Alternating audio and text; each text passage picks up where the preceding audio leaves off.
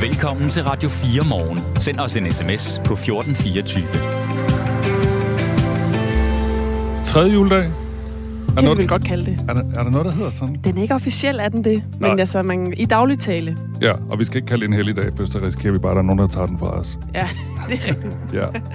Øhm, Udover det tredje juledag i dag, mm. så markerer det jo faktisk også dagen, hvor man må fyre nytårskrudt af. Mm. Det er jo noget, der altid giver diskussioner. Der er dem, der elsker det, og dem, der faktisk hader det. Og det er jo altså langt fra alle, der er vilde med øh, raketter og batterier. Om lidt, der skal vi høre fra dyrenes beskyttelse, som synes, det skal være forbudt for private at fyre fyrværkeri af. Og det synes de øh, selvfølgelig, fordi der er masser af dyr, der lider under de høje brag, som jo følger med fyrværkeriet. Det er faktisk en historie, vi ser øh, nærmere på i løbet af morgenen, og vi vil også øh, meget, meget gerne høre, hvad øh, du, der har stået tidligt op på sådan en tredje juledag og lytter med, synes. Altså skal vi forbyde fyrværkeri for private? Skriv til os på 1424. I løbet af morgen skal vi også tale om et borgerforslag fra en familie, der vil have ændret aldersgrænsen for screening for brystkræft. Som det er nu, så bliver kvinder i Danmark tilbudt en screening, når de er fyldt 50 år, men det bør ændres til 40 år, ligesom man gør i Sverige. Det mener Pernille Veler Gyllik, der har stillet det her borgerforslag. Hendes store søster fik konstateret brystkræft i en alder af 47 år, og det har spredt sig til ryggen, og øh, familien tænker, at hvis hun var blevet screenet noget før, så var det ikke gået øh, så galt, og så havde det ikke spredt sig til ryggen. Hør mere om den her historie cirka 20 minutter over 6. Vi skal også til USA her til morgen, fordi op mod 130 asylansøgere er blevet kørt fra Texas i busser til Washington D.C. Og her der er de så blevet sat af foran øh, vicepræsidenten Kamala Harris' bolig.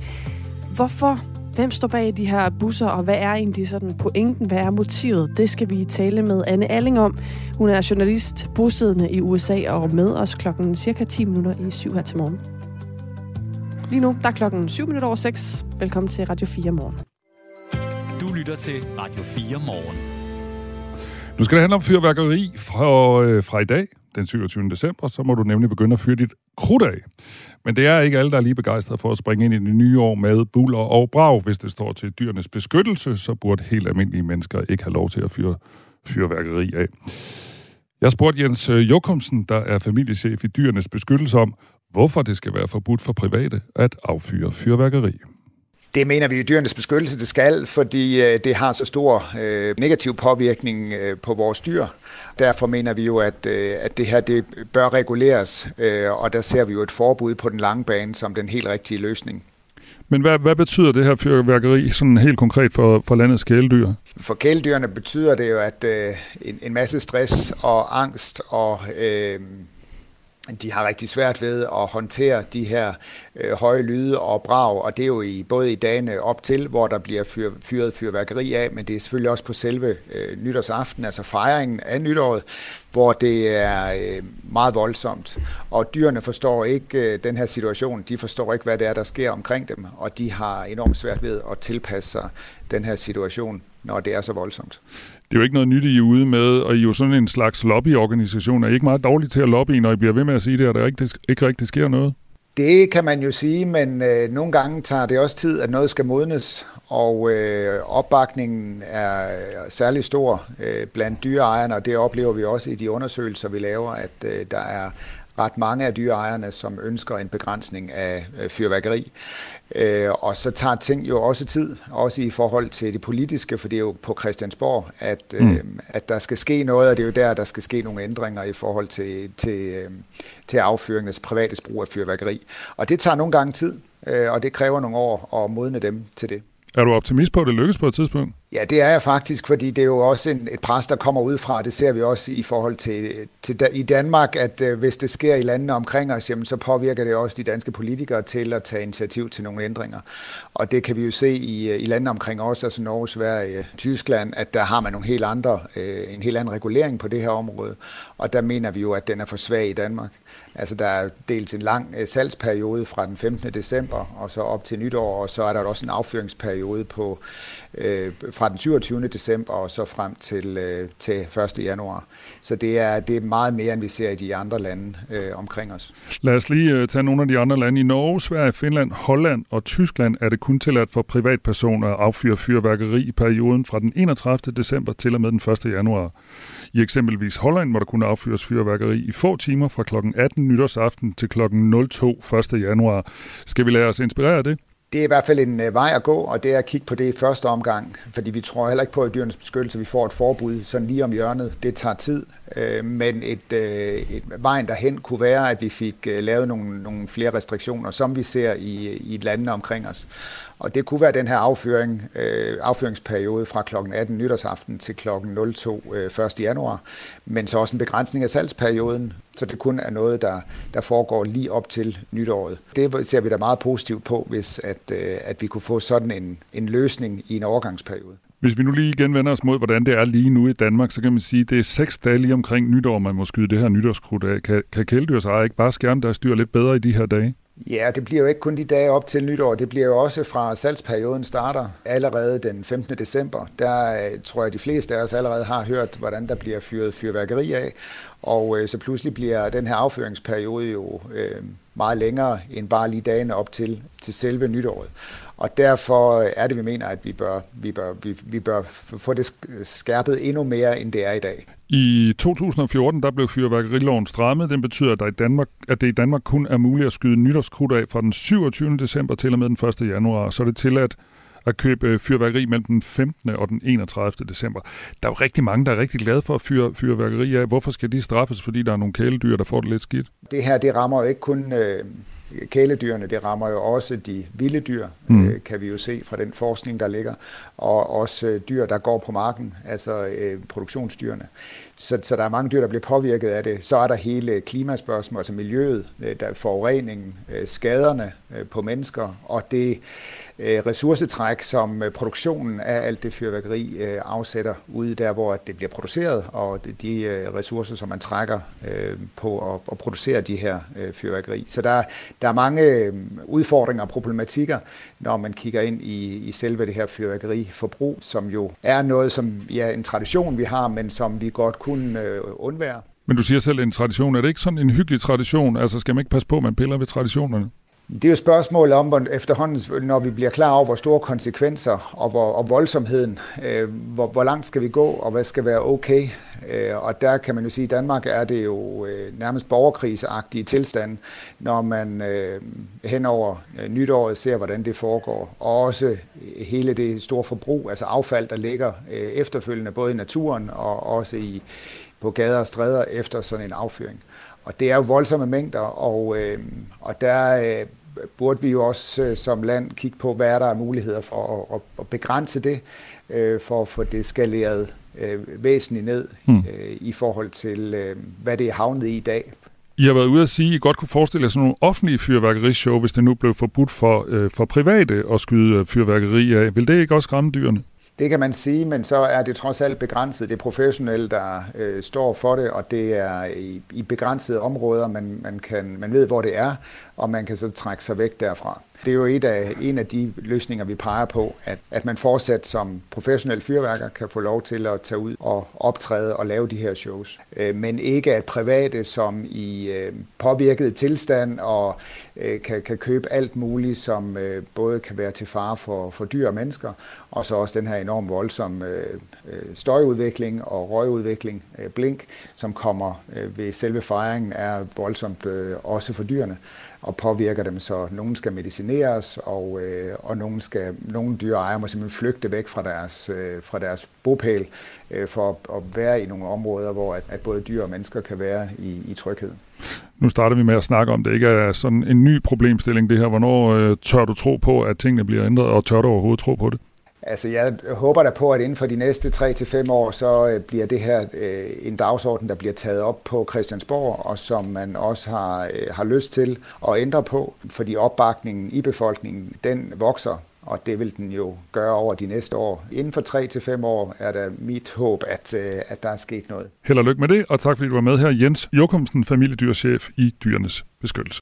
Godmorgen. Det skal ikke være forbudt. Jeg vil fyre mine to raketter af, men jeg kan gå med til, at det kun må sælges og fyres af den 31. i 12. Fest smiley, skriver Vestjyden ind på sms 1424. Ja, Daniel skriver, Godmorgen. Nej, vi skal ikke forbyde fyrværkeri nytårsaften. Skal vi også forbyde juletræer, hvor op mod 25.000 insekter havner indenfor? Er det godt for biodiversiteten? Jeg tror, mange dyr er ligeglade. Det er folk, der gør dem utrygge, fordi folk gejler dem op. Det er dyreejernes ansvar, ikke dem, der skyder af. Måske dyrenes beskyttelse skal starte med at forbyde tordenvejr. Så er der også Kasper fra Jylland, som øh, stod tidligt op med øh, et øh, skævt smil på og skriver, jeg er vild med store batterier, men fyrværkeri burde forbydes. Sådan læste du den. Det var sådan, jeg læste ja, sådan jeg den også. Ja, det var godt. Vi øh, snakker med øh, Henrik Bia Pedersen klokken 7 minutter over syv. Han er stifter af Plastic Change, så han mener også, at det her øh, fyrværkeriforbud for private, det næsten ikke kan gå hurtigt nok. Og over 7 minutter over 8 her til morgen, der snakker vi med en, der har det modsatte synspunkt. Det er Gunnar Knudsen, som er professionel fyrværker. Han synes, det er helt okay, at der også er private, der får lov til at fyre krudt af, når øh, det er nytårsaften, og når vi nærmer os nytårsaften. Tak for sms'erne. Lad dem endelig flyde ind på øh, nummeret 1424.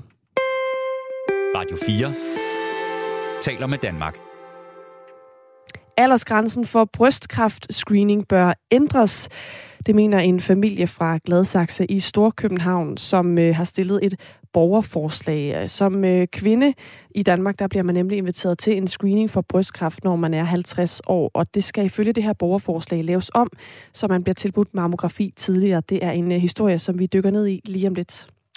Det er det nemlig, øh, men inden da så er de her juledage jo, Anne, det er jo sådan nogle, øh, hvor man også kigger en lille smule øh, bagud. Ja. Mod julen. Det Hvordan rigtigt. gik det? Ja. Øh, og øh, jeg kan læse mig til, at det er det laveste antal indbrud øh, juleaften i årvis. Så det er jo en rigtig, rigtig god nyhed. Nå, det var da dejligt. Ja. Der Hvorfor var dog... det egentlig? Ved man det? Mm, nej, det ved jeg faktisk Nej, ikke. okay. Men der var en, der ikke havde en så god jul, på trods af det alligevel. Nå, hvem var det? Ja, det var en indbrudstyv i Odsherred på Sjælland.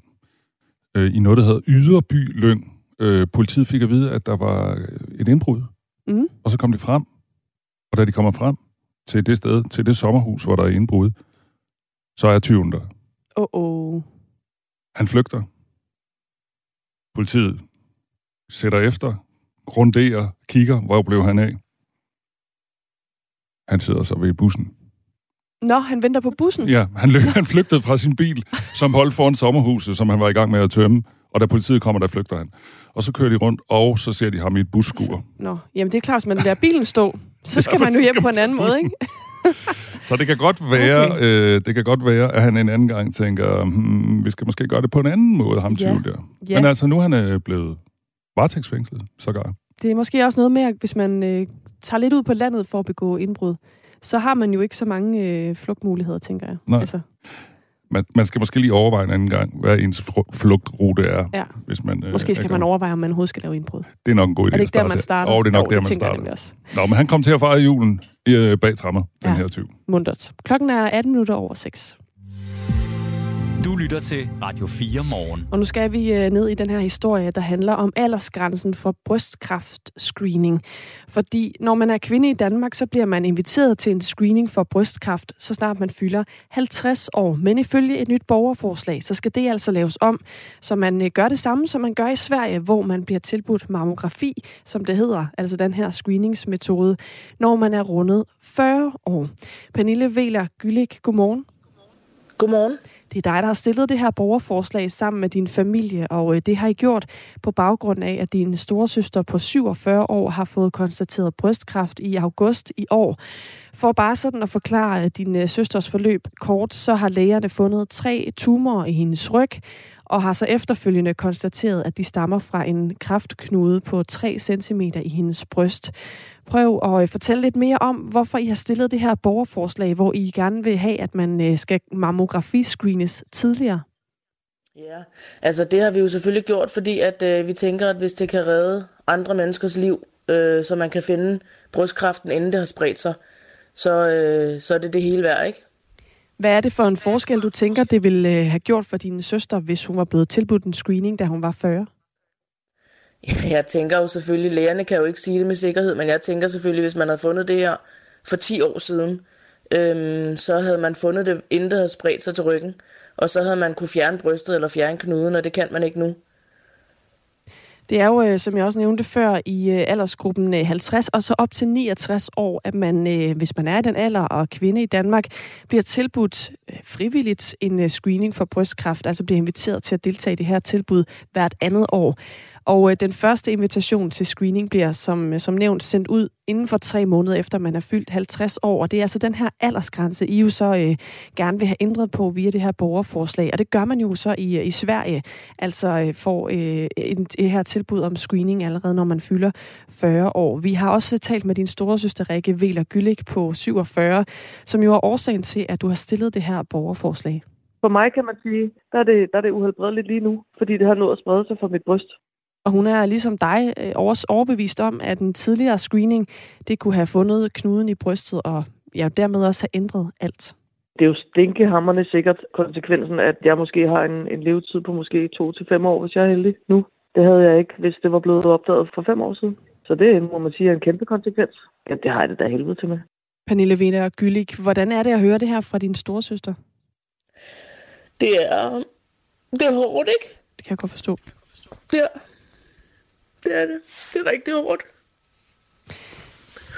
Jeg havde ikke... Øhm, jeg havde sgu ikke regnet med, at jeg ikke skulle blive gammel med hende, vel? Så, øh, så det er svært. Det er svært at høre hende sige ordene. Vi snakker jo meget om herhjemme, at det, det nok skal gå, og der er så meget nyt på markedet, og der hele tiden sker nye ting. Men, øhm, men det er hårdt. Og samtidig med, at det selvfølgelig påvirker dig helt vildt, Pernille Vela Gyllik og familien, så har I jo altså også stillet det her borgerforslag i en tid, som jo øh, ellers er øh, ganske hård for jer. Hvor, hvor har I fundet den energi til at gøre det henne? Mm, jeg tror, at jeg har tænkt lidt, at øh, de mennesker, som lider under det her, og så selvfølgelig specielt min søster, de skal ikke, øh, det skal ikke være forgæves. Vel? Altså, hendes liv giver måske en lille smule mere mening på en eller anden måde hvis man kan hjælpe med at øh, redde andre mennesker og deres familier for at skulle igennem det her. Jeg øh, skal lige øh, spille et klip her fra Sverige, fordi øh, det er jo altså et sted, hvor man allerede gør det, som I gerne så, man også gør i Danmark, nemlig screener alle kvinder fra 40 år for brystkræft ved den her mammografi-screening. Og det er jo sådan, at brystkræft er mest almindeligt hos kvinder over 60 år, men alligevel så har det faktisk en gavnlig effekt, at man screener tidligere i Sverige. Det siger i hvert fald Karin Leifland, som er mammografi-overlæge på det regionale cancercenter i Stockholm, Gotland. Den store fordel det er jo, at vi kan finde cancer, som skulle have slået kvinden ihjel, og vi så kan få dem væk tidligt. Så det betyder jo, at du kan få et langt liv. Sverige er også det land i Norden, hvor flest kvinder er i live fem år efter, de har fået stillet øh, brystkræftdiagnosen. Og de nyeste tal fra Nordcan, Nordkan, som er en database med kraftstatistik for de nordiske lande, viser, at 92,3 procent af kvinder med brystkræft er i live fem år efter diagnosen i Sverige. Herhjemme i Danmark, der er det tal 90,2 for kvinder i, i Danmark. Pernille Vela Gyllik, det er klart, at hver gang man kan redde nogen, så er det noget, der betyder enormt meget, og selvfølgelig særligt, når man har nogen tæt ind på livet. Men hvis vi sådan skal se mere kynisk på tallene, så er det jo kun omkring 2 procentpoints forskel, der er på, øh, hvor mange øh, man kan, øh, kan man sige, redde i hvert fald, eller som kan, man kan holde i live fem år efter diagnosen i Sverige i forhold til Danmark. Det er jo sådan øh, en ret lille forskel. Det er en lille forskel, ja, men øh, det er en stor forskel i de menneskers liv, der mister deres kære, ikke? Lad os bare sige, vi siger cirka 5.000 mennesker om året, de får brystkræft, og hvis du tager 2% af dem, så er det 100 mennesker om året. Øh, og 100 menneskers familier, som måske øh, ikke bliver berørt på den her måde. Og det synes jeg er rigtig mange mennesker og rigtig mange familier. Så 2% det lyder måske rigtig lavt, men vi er altså også øh, næsten vi er over 6 millioner mennesker i Danmark, ikke? Så, øhm, så jeg synes ikke, at 2% er et lavt tal. Og om det så havde været 100, eller om det var 50, eller om det var to mennesker, så synes jeg ikke, at øh, økonomi og, og kynisme skal gå ind og påvirke, at man, øhm, at man redder de få mennesker, man måske kan redde. Det er det værd. Vi har også talt med Jane Janne Bigård, der er overlæge i brystkirurgi og ekspert i screening hos kraftens bekæmpelse. Og hun anbefaler faktisk ikke, at man øh, efterfølger den her svenske model her i Danmark. Det er der ikke evidens for at gøre, det er der også enighed om i EU. Der er lavet anbefalinger i EU, som også viser, at øh, der er ikke evidens for at gøre det til de helt unge. Når man screener, så bruger man mammografi. Mammografi er ikke en god undersøgelse, når man er ung, fordi man har tæt brystvæv. Så det er en af årsagerne til, at programmet starter, når man bliver 50. Pernille Viller Gyllik, kraftens bekæmpelse herhjemme bakker ikke op om dit øh, borgerforslag. Hvordan har du det med det? Jeg synes, det, jeg synes helt ærligt, det er noget mærkeligt noget. Øh, at sige, at det, det giver mere usikkerhed omkring kvinder, og øh, at man ved ikke med sikkerhed. Nej, men altså, hvis to, to eller tre eller fire mennesker kan blive fundet øh, på den her måde, og så er jeg ligeglad med, hvad, hvordan vævet ser ud og sådan noget. Altså, selvfølgelig kan man se det. Der er også en grund til, at man siger til folk, der for eksempel har det i generne, at de skal screenes for 30 år. Ikke? Hvis, man ikke, hvis man ikke gjorde det, altså, hvis, jeg, jeg mener, der er en mening med, at man screener for 30 år, når, når du har det i generne, og når man er bange for, at det er noget, der kan gå, gå videre. Ikke?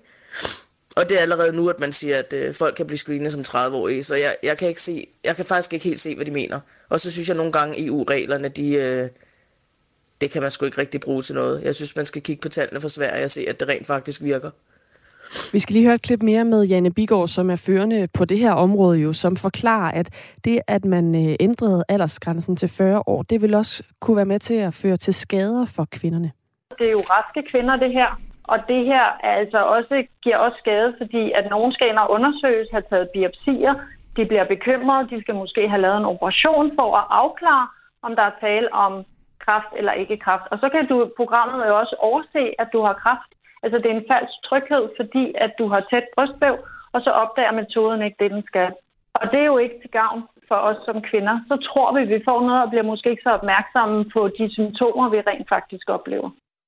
Pernille Vela Gyllig, kan du følge det her argument med, at det kan være en falsk tryghed, hvis man risikerer, at man screener nogen, som man faktisk ikke kan se, at der er kraft på, og, øh, og de så jo går og tror, at de er raske, og måske heller ikke derfor reagerer på de andre signaler, kroppen sender til dem? Nej, det kan jeg overhovedet ikke genkende. Jeg synes, det, er, det lyder som en måde at spare penge på, hvis du, skal, hvis du spørger mig. Jeg er slet ikke enig i, at... Øh, at det er bedre, at kvinder ikke skal være usikre og være bekymrede, og måske skal ind og have taget en biopsi i forhold til at dø. Vi snakker om folk, der skal dø. Vi snakker om, at mennesker de ikke overlever det her. Og så er det da lige meget med, at man skal ind og have lavet en mammografi, og man måske bliver sendt til en scanning ekstra, og man skal gå og være en lille smule nervøs. Fuck da det. Undskyld mit sprog. Det redder liv, det her. Det er, øh, som nævnt tidligere, øh, en anden måde, man ser det på i Sverige. Og øh, Karin Leifland, som vi også hørte fra før, som er mammografioverlæge i Sverige, hun øh, er også enig i, at det, det er sværere at finde kraftknuderne, jo yngre kvinderne er. Men hun ser også lidt anderledes på det, end Jane Bigård fra øh, Kraftens Bekæmpelse gør effekten er større. Men for at finde én cancer, så skal 10 kvinder i gruppen 40-49 undersøges. Så øh, er jo spørgsmålet, kan andre kvinder acceptere, at de bliver tilbagekaldt og hjælper sine medsøster? Og det har man jo altså sagt ja til i Sverige. Ja, det kan vi acceptere. Det var også det, du var inde på før, Pernille Wieler Gyllik, at du altså øh, mener, at det øh, må være fair, at man som kvinde øh, siger ja til det her screeningstilbud, hvis, øh, hvis det kan redde nogen. Men øh, når kraftens bekæmpelse herhjemme ikke øh, sådan er fortaler for forslaget, så, øh, så er det jo egentlig en organisation, der plejer og tænker jeg, at være meget engageret i at undgå, at øh, flere får kraft. Så, så når du siger, at det handler om økonomi, og det, det bliver sådan et spørgsmål om økonomi, tror du så, det er det, der er bevæggrunden for kraftens bekæmpelse? Fordi det er jo ikke som øh, udgangspunkt det, der er deres øh, hovedansvar, hvordan, hvor mange penge man bruger på det her i samfundet. Nej, jeg ved ikke, hvad deres udgangspunkt er. Øh, jeg kan ikke se, at det skulle være noget, noget politik eller noget økonomi, fordi at øh, de burde jo også have lyst til at, at redde de 2% af mennesker, eller hvor mange mere man nu kan være heldig at finde, uanset hvor svært det så er. Ja, så kan det være, at der er nogle mennesker, man ikke finder det på. Men det kan være, at man finder det på måske halvdelen af de mennesker, som ender med at få brystkræft. Og så kan det godt være, at halvdelen af de mennesker ikke bliver fundet og så må man selv ligesom lytte til sin krop, og det gør man jo alligevel, ikke? Min søster har lyttet til sin krop, siden hun øh, fik det her, og hun har haft ondt, og de har sendt hende til alle mulige åndssvære undersøgelser, i stedet for at tjekke hende for det her. Så selvom du går til lægen, og selvom du siger, jeg har ondt her, jeg har ondt i mine knogler, jeg har ondt i mine hofter, nå, men det er nok bare noget andet. Det er nok bare, fordi du vil gå i overgangsalderen. Det har de sagt til hende i over et år, hvis ikke længere. Faktisk har hun haft smerter i måske fem år. Ikke? Og de har bare sendt hende til alle mulige halvåndsvære undersøgelser. Så selvom man lytter til sin krop, så er det ikke altid, at man får undersøgt for det her. Du skal have tak, fordi du ville øh, være med her til morgen, Pernille Wieler Gyllik. Ja, tak skal I have. som altså øh, står bag det her borgerforslag, som hedder Tidligere mammografi redder liv. Og øh, senere på morgenen, der kan du høre hele interviewet med Kræftens Bekæmpelse. Det kan du, når klokken den bliver 20 minutter over syv. Lige nu, der er klokken halv syv. Nu er der nyheder på Radio 4. Mange boligejere skal til at finde flere penge i budgettet til huset eller lejligheden. Omtrent 200.000 danskere med realkreditlån med en halvårlig rentebinding får 27. december ny rente for det næste halve år, og den bliver langt højere end hidtil. Renten står til at stige mere end 2 procentpoint i snit, og det er noget, som kommer til at kunne mærkes ude i de danske hjem. Ifølge cheføkonom Jeppe Juhl Borger fra Arbejdernes Landsbank kan berørte boligejere med afdrag hver måned vente at skulle finde 500 770 kroner ekstra efter skat for hver million, de har lånt. For dem uden afdrag er tallet 1360 kroner, viser beregningerne. Det er jo noget, der kommer oven i den her meget markante stigning, vi har set i inflation. Altså de prisstigninger, vi har i samfundet, som i forvejen har gjort det omkring 3.500 kroner dyrere om måneden at, at være en, en gennemsnitlig dansk børnefamilie. Så det er altså noget, som, som godt kan mærkes hos, hos boligejere. Det kan have afgørende effekt for patienter med slagtilfælde, hvis lægen, som tilser dem, er bevæbnet med kunstig intelligens. Det viser et studie fra Storbritannien. Faktisk viser den indledende analyse af 111.000 formodede patienter med slagtilfælde er tre gange så mange kan vende tilbage til hverdagsaktiviteterne, hvis de blev tilset af en læge med hjælp fra kunstig intelligens, som hvis de fik den almindelige behandling. Den specifikke form for kunstig intelligens er udviklet af selskabet Brainomex. Teknologien er i brug på 11 klinikker i Storbritannien, hvor den hjælper lægen med at identificere slagtilfælde og vælge den bedste behandling. Helt specifikt hjælper teknologien med at analysere hjerneskanninger og deler billederne med specialister over hele verden, som kan tilgå dem på nettet. Omkring 40 procent af tyskerne mener, at store sportsbegivenheder bør aflyses eller udskydes som følge af energikrisen, der ligesom i resten af Europa også præger Tyskland, det skriver det tyske nyhedsbrug DPA. 43 procent af de 2000 adspurgte svarer i undersøgelsen, at Bundesligaen, ishockey, basketball og håndboldkampe bør afholdes trods de stigende energipriser. I begyndelsen af november havde den tyske olympiske komité allerede forspurgt at omkring 90.000 sportsklubber skulle skære 20 procent af deres energiforbrug. På samme tid advarer foreningen dog mod at lukke idrætsfaciliteter. Mere end 40 procent af de sportsklubber, der har deltaget i en undersøgelse foretaget af den tyske olympiske komité, mener selv, at de er alvorligt berørt af krisen. Mere end 5 procent er truet på deres eksistens. Trods et stort arbejde med at reparere et sønderbumpet elnet, har 9 millioner mennesker stadig ikke elektricitet i deres huse i Ukraine. Det meddeler landets præsident Volodymyr Zelensky. Men antallet og varigheden af strømafbrydelser er stødt faldende, siger han i sin daglige videomeddelelse på beskedtjenesten Telegram. Rusland har i flere uger angrebet energianlæg i Ukraine og henlagt dele af landet i mørke. Mange ukrainere har heller ikke vand og varme i deres hjem. Med angrebene forsøger Rusland at lægge yderligere pres på ukrainerne ved at afbryde forsyningerne i de koldeste vintermåneder, mener Ukraines regering. Den amerikanske præsident Joe Biden har bevilget federal støtte til delstaten New York som følge af en ekstrem snestorm. Det sker for at assistere delstatens lokale indsats for at sikre borgerne mod snestormen. Det ekstreme vejr har indtil videre kostet 27 personer livet i området omkring byen Buffalo. Nogle af de døde personer er blevet fundet i snebanker eller i biler. Andre er faldet om, mens de har skovlet sne. Der er også blevet udsendt en advarsel om, at det kan give overanstrengelse at skåle sne, både hjertestop og rygskader.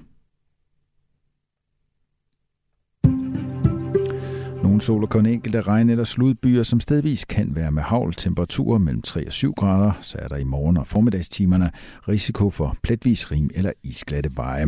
Nyhederne på Radio 4 var med Thomas Sand. Nu har Anne Philipsen og Michael Robach mere Radio 4 morgen. Du lytter til Radio 4 morgen. Husk, du kan skrive en sms til os på 1424.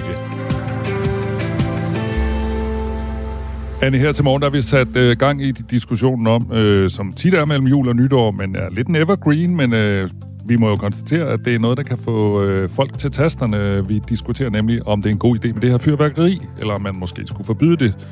Altså, at almindelige private danskere skal have lov til at fyre, værker, øh, fyre fyrværkeri af. Og det strømmer ind med sms'er. Ja, jeg kan ikke se, det med fyrværkeriloven skal laves om. Det er da langt værre med alt det nybyggeristøj, der er hele året i forhold til, hvad en raket kan lave af støj de få dage om året, skriver Jesper. Med henvisning til, at øh, nogle af dem, der synes, det vil være en rigtig god idé at få forbyde, øh, forbudt for private at affyre fyrværkeri, det er dyrenes beskyttelse, fordi der er øh, dyr, der ikke synes, det er verdens bedste lyd. Der er også en del skattekroner til ska- statskassen i salg og løn. Hvor skal det så komme fra? Skal også i vandkants Danmark tage til storbyerne for at se fyrværkeri? Og det er selvfølgelig en kommentar til det her. Der er også nogle forslag om, at man måske skulle lave sådan arrangeret fyrværkeri. Ja, øh, mellemvej. En mellemvej nemlig. Og øh, det er måske rigtigt nok, hvis sådan noget kommer, så bliver det måske mere i København og Aarhus, end det bliver ude i de allermindste byer. Michelle skriver, jeg kender en, hvis hest måtte aflives, da den som følge af fyrværkeri i nærheden gik i panik og ødelagde sig selv. Jeg tror ikke alle forstår konsekvenserne. Hvis folk holdt sig for rammerne, så ville skaderne nok kunne minimeres. Men hvem gør det? Ja, som en kommentar til, tror jeg, at der også ligesom bliver fyret mere af flere dage, og måske også ulovlig fyrværkeri, øh, for der er jo faktisk nogle regler, der er blevet lavet en ny lov i 2014, om at vi altså kun må fyre af her mellem jul og nytår. Fra i dag faktisk må man øh, gøre det, hvis man øh, er til krudt og den slags. Yes. Nu vender vi os øh, om et øjeblik mod julegaverne. Du lytter til Radio 4 morgen. Ja, for julegaverne er pakket op, og nogle ramt plet, og andre skal nok byttes nu, hvor butikkerne er åbne igen. Og derfor kommer rigtig mange danskere til at stå i kø de næste par dage. Men hvor travlt bliver der, og hvad er det, danskerne oftest bytter? Det skal vi tale om nu. Bo Dalsgaard er chefkonsulent i Dansk Erhverv. Godmorgen. Godmorgen. Hvor travlt bliver der ude i butikkerne i dag? Jamen, vi, vi regner med, at der bliver travlt. Altså, vi vurderer, at der skal byttes gaver fra op imod 400 millioner kroner i, i dag og i den kommende tid. Ved du egentlig om øh, de her dage mellem jul og nytår, er det noget, man elsker eller hader, hvis man arbejder i en butik? Er det redselsfuldt at, at stå med alle de der, folk, øh, de der ting, folk kommer retur med, eller er det skønt? Ved du det? Jeg tror, butikkerne godt kan lide, at der er folk derude, så, øh, så jeg håber, at det er en festdag for dem. Nu sagde du, der blev byttet for cirka 400 millioner kroner. Er det er det ligesom det plejer at være? Eller, øh? Ja, det, det er cirka det samme som sidste år. Det er en, en 4-5 procent af de gaver, der er givet, der, der har ramt forkert, som derfor skal byttes. Vi har også haft et øh, par år med corona, restriktioner og alt muligt andet. Hvad kommer det til at betyde for i år? Eller hvordan er ja, i år altså, anderledes? Man, man kan sige, at i 2020 der var butikkerne simpelthen helt lukket øh, mellem jul og nytår, og i 2021 var der stadigvæk restriktioner. Der var nogle kvadratmeterkrav, og der var nogle, øh, nogle krav om mundbind. Så, så det er jo faktisk første gang siden 2019, at der sådan er, er fri leg ude i butikkerne. Så det håber vi, der kan mærkes og, og gøre, at folk kommer ud i butikkerne. Er det også sådan, øh, nu er det jo sådan en øh, stor byttedag, det er det nok rigtig meget her mellem jul og nytår. Er det også sådan, øh, at udsalg og sådan noget begynder nu, eller er det senere? Der er rigtig mange, der også begynder deres udsalg nu, hvor, øh, hvor man kan sige, at det, der tidligere hed, hed januarudsalget, måske starter allerede den 27. december. Så, så der er måske også mulighed for at gøre et, et godt køb derude. Lad os lige snakke om det der med, med bytning af gaver. Ved du, hvad er det så egentlig typisk, som hvor vi har fået en gave og tænker, ah, det var ikke lige det rigtige? Eller hvad er det, hvad er det typisk, folk kommer med, når de skal bytte deres gaver? Ja, ikke overraskende, så er det tøj. Øh, næsten øh, hver anden svarede tøj, da vi spurgte, hvad det var, de havde byttet. Helt præcis var det 46 procent. Og, øh, og de næste, det er boligtilbehør og personlig pleje, det vil sige kosmetikcremer og lignende, og de ligger på 13 procent hver, så, så tøj er topscoren i den grad. Ved du så, om det er fordi, det er den forkerte skjorte, eller fordi det er en for lille eller for stor skjorte? Nej, det, det så meget har vi ikke spurgt ind til, så, så det kan være både farven og, og størrelsen, der var forkert. Det kan jo også være dupletter, at man simpelthen har fået to af den samme. I rigtig mange år, så er der jo mange af os, der har købt øh, julegaver på nettet. Øh, hvor mange danskere bytter deres gaver i de fysiske butikker, og, og, og er der forskel til, til dem, der køber på nettet, hvor det jo kan føles i hvert fald en lille smule mere besværligt? Altså det, det vores tal viser, det er, at langt, langt de fleste vælger at gå i de fysiske butikker. Det er, det er 77 procent, der kun har været ude i fysiske butikker og bytte deres gaver. Og det kan jo sagtens være gaver, der er købt på nettet. Der er rigtig mange af, af butikkerne derude, der både har salg på nettet og i fysiske butikker, og hvor man også kan bytte de gaver, der er købt på nettet i de fysiske butikker. Og det er måske noget med, som du siger, det er lidt lettere at bare tage, tage trøjen eller bogen med ned i den, i den nærmeste butik, mm. og så få den, den rigtige vare med hjem med det samme. Hvilken betydning har det egentlig for butikkerne, hvis mange af deres kunder kommer og bytter julegaver? Altså er det godt, er det godt eller skidt for butikkerne? Ja, det, det er i hvert fald en mulighed for at lave et, mere salg. Øh, vi har spurgt ind til, hvad folk gør med de penge, de så får tilbage, når de bytter julegaven. Og der er det, det er 43 procent, der siger, at de brugt alle de penge, de fik for den byttede vare, eller endda flere penge i den butik, hvor de så byttede den. Så, så det er jo en mulighed for, når man har kunden inden, og så sige, jamen, øh, øh, det var da ærgerligt, at det ikke lige var den trøje, men, men er der noget andet, du kan finde, og måske endda en skjorte med sammen med trøjen eller, eller lignende. Så, så det er også en mulighed for mere salg.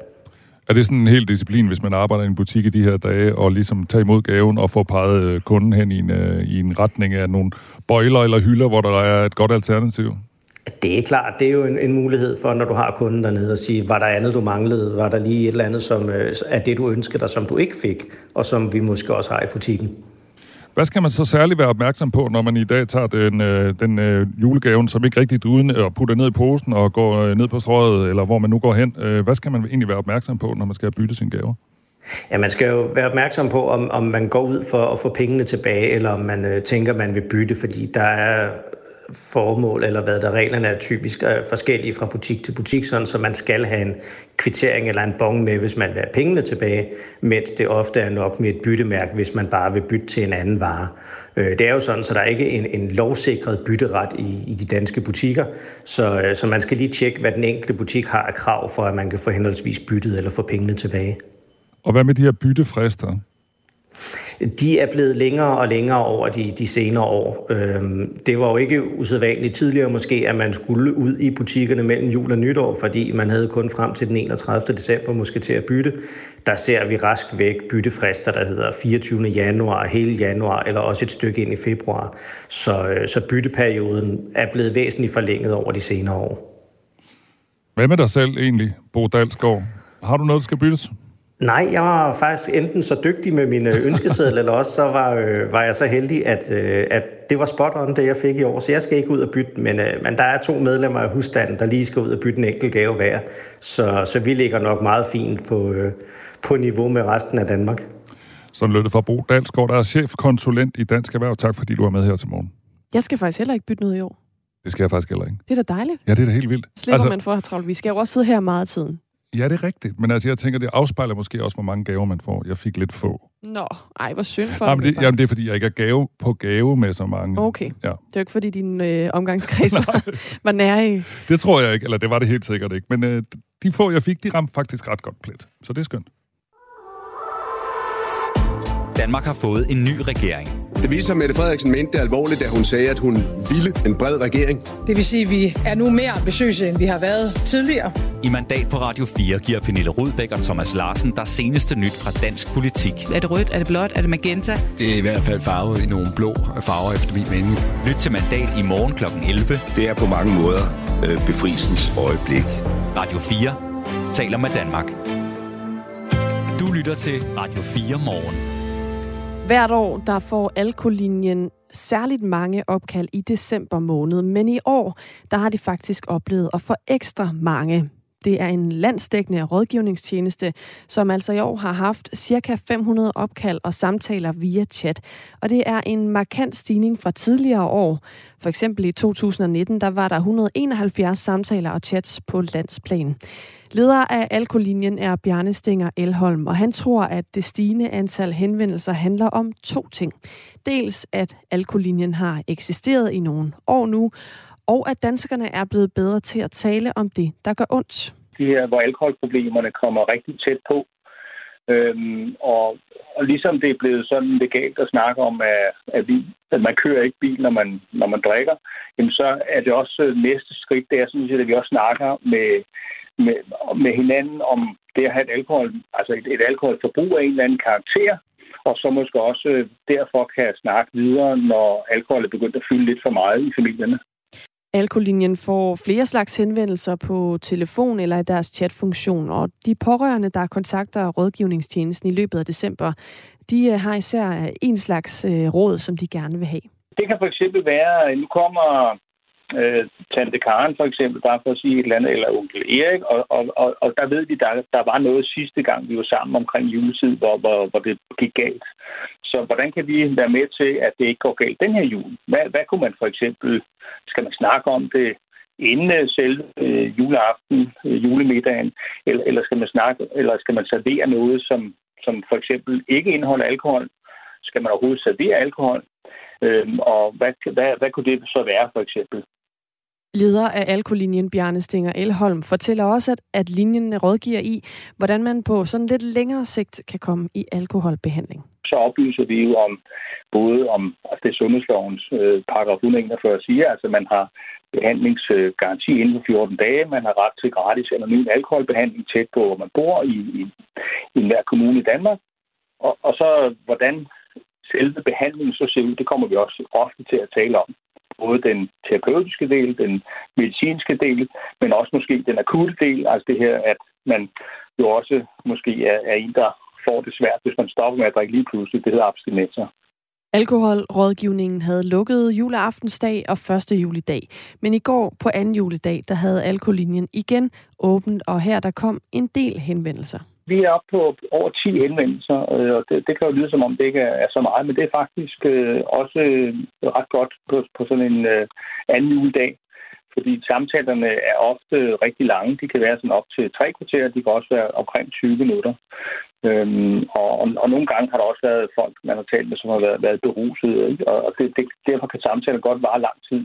Det er interesseorganisationen Alkohol og Samfund, der sammen med Sundhedsstyrelsen står bag den her alkolinje. Lige nu der er klokken 14 minutter i syv. Du lytter til Radio 4 morgen.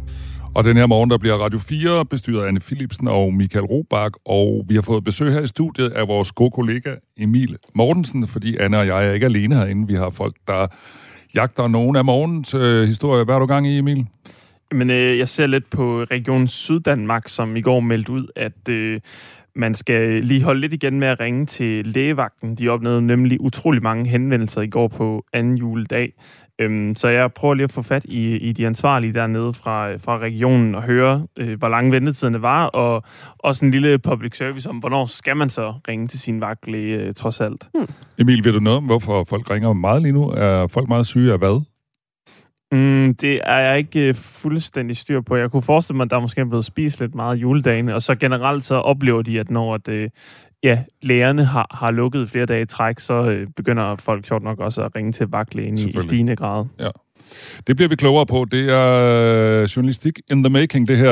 Jeg ved, du også kigger på en anden historie, Emil. Yes, jamen det er, at øh, mange øh, boliglån de øh, kommer til at få en ny rente, og det er noget, der kan koste flere øh, tusind kroner hver måned for, for boligejere. Og det, det er faktisk helt op mod øh, 1,2 millioner boligejere med øh, realkreditlån, der kan blive øh, berørt af det her.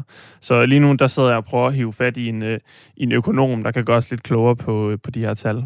Det er faktisk en historie, vi har fået en sms på. Den øh, kan vi jo sende videre. Det er nemlig sådan lidt en, øh, et spørgsmål til økonomen, hvis det lykkes at få øh, vedkommende med. Den holder lige øje med, den sms. Det gør vi. Tak, fordi du øh, orienterede os, Emil. Radio 4 taler med Danmark. Hen over julen er busser med migranter blevet læsset af foran den amerikanske vicepræsident Kamala Harris' bolig i Washington D.C. Busserne kommer fra delstaten Texas og så kørt til hovedstaden Washington D.C. med op mod 130 asylansøgere. Det beretter nødhjælpsorganisationen SAMU First Response. Ifølge organisationen så er mange af migranterne familier med børn, som blev sat ombord på busser af embedsmænd i Texas. Anne Alling, godmorgen. Godmorgen. Journalist bosiddende i USA. Hvad er det, der foregår her? Jamen, det er egentlig en, øh, en ret klar og tydelig besked fra, fra Texas. Øh, de her busser, de er kommet før øh, og blevet sendt afsted på direktion af guvernøren i Texas, øh, governor Abbott, guvernør Abbott. Og han har egentlig en ret klar besked til Kamala Harris og til politikerne i D.C. i det hele taget, at hvis de ikke vil tage sig mere af migrantproblemet, som er nede ved den sydlige grænse, og altså ikke mindst i Texas, jamen så må de ligesom selv prøve prøve op i DC og, og dele med det problem, som man dealer med hele tiden, hver dag, nede i Texas, hvor der altså er en historisk stor øh, tilflugt fra immigranter, der prøver at komme øh, ind over grænsen. Øh, guvernør Abbott, øh, Texas' guvernør, som er republikaner, han er bare en af mange republikanske guvernører, som er voldsomt øh, utilfredse med Biden og det hvide hus måde at håndtere denne her øh, migrationskrise på. Og nu, øh, ja, nu vil de altså prøve ligesom at lade Kamala Harris øh, og company i D.C. og New York prøve at, og ligesom smage lidt af deres egen medicin. Jeg synes, jeg læste tidligere, at man ikke helt vidste, hvem der stod bag de her busser. Er det noget, han selv har været ude at sige, Greg Abbott, at det er ham, eller hvordan ved man det? Lige præcis denne her bus, der altså kom ja, juleaften øh, i 10 graders frost foran øh, Kamala Harris' hus, den har Abbott ikke selv været ude at sige, at, at det var ham, der sendte den, men den er blevet sendt afsted af en, en organisation, en gruppe, som, som normalt altså får øh, retningslinjer givet fra øh, myndighederne i øh, Texas, og altså dermed øh, guvernøren, så man regner fuldt og fast med, at, at også denne her bus øh, er blevet sendt afsted med, øh, med guvernør Abbotts øh, stempel på. Og som du også var inde på, så er øh, Texas' guvernør Greg Abbott jo også kendt som stor kritiker af Joe Bidens immigrationspolitik. Og delstaten har også tidligere transporteret migranter til, til andre store byer i USA. Texas har transporteret tusindvis af migranter til Washington, til New York City og til Chicago. Ifølge Tatiana Labort fra øh, SAMO First Response, som altså er den her nødhjælpsorganisation, så er ni busser med migranter blevet sat af i Washington i løbet af den seneste uge. Hvordan har øh, den amerikanske vicepræsident Kamala Harris reageret på det? Der kom øh, kort efter denne her bus øh, parkeret uden foran Kamala Harris' hus, jamen, der kom der en meddelelse fra, fra det hvide hus, øh, og de kalder denne her, øh, her act, jamen, de kalder det for et øh, politisk teater, og de siger, at de simpelthen finder det både ondt og farligt og, og skamfuldt. Farligt, fordi altså, at man sætter øh, migranter af, nogle af dem i, bare i t-shirts og, og tynde sko, midt i, øh, i et meget, meget voldsomt frostvejr, som har ramt hele øh, USA her den seneste, den seneste uge, uden nogen umiddelbare planer for, hvad de så skal. Der var en, øh, en nødhjælpsorganisation, som hørte den her bus kom, var der oppe og uddele tæpper og forsøge ligesom at hjælpe folk med, hvor de så kunne øh, tage hen. Men der er ligesom ikke arrangeret shelters for dem. Der er ikke rigtig nogen plan. De bliver mest en dels bare sat af. Så, så det hvide hus retter igen, det har, de har gjort det før, altså meget, meget skarp kritik øh, af guvernør Abbott, og altså jeg kalder det direkte umenneskeligt at sige, at det er ikke en strategi, som leder til nogen som helst form for, for politisk løsning. Hvad skete der med de her migranter? Altså, hvor endte de henne? Der kom en, øh, en NGO derop øh, og hjalp dem med at blive sendt videre til, til forskellige altså shelter steder, hvor de kunne få, få husly. De her øh, immigranter, det er nogen, som er ligesom blevet ført ind i systemet nede i, i Texas, og altså så nu venter på, at deres, øh, at deres sag den bliver behandlet. Så, så de er ligesom registreret i USA og skal nu bare vente.